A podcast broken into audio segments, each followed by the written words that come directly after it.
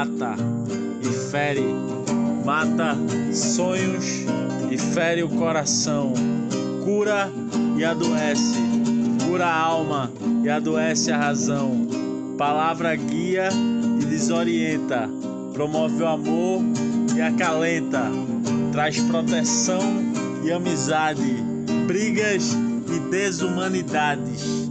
Palavra machuca, feito navalha, aleja, acerta e falha. Palavra traz amor e proteção.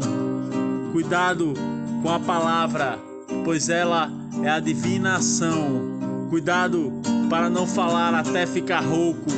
Todo cuidado ainda é pouco. Esteja certo que há um sentido em, antes de tudo, o verbo.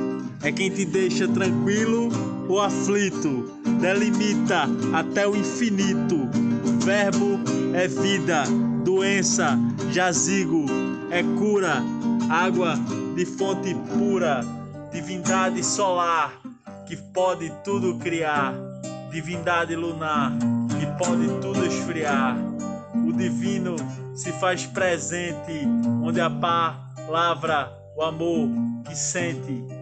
O divino se faz ausente onde a palavra, o ego que mente, que mera ilusão de quem acha que se brinca com palavra, a mais pura alienação. Quem acha que falar é fazer nada, quem dera todos soubessem falar com a sacralidade do silenciar.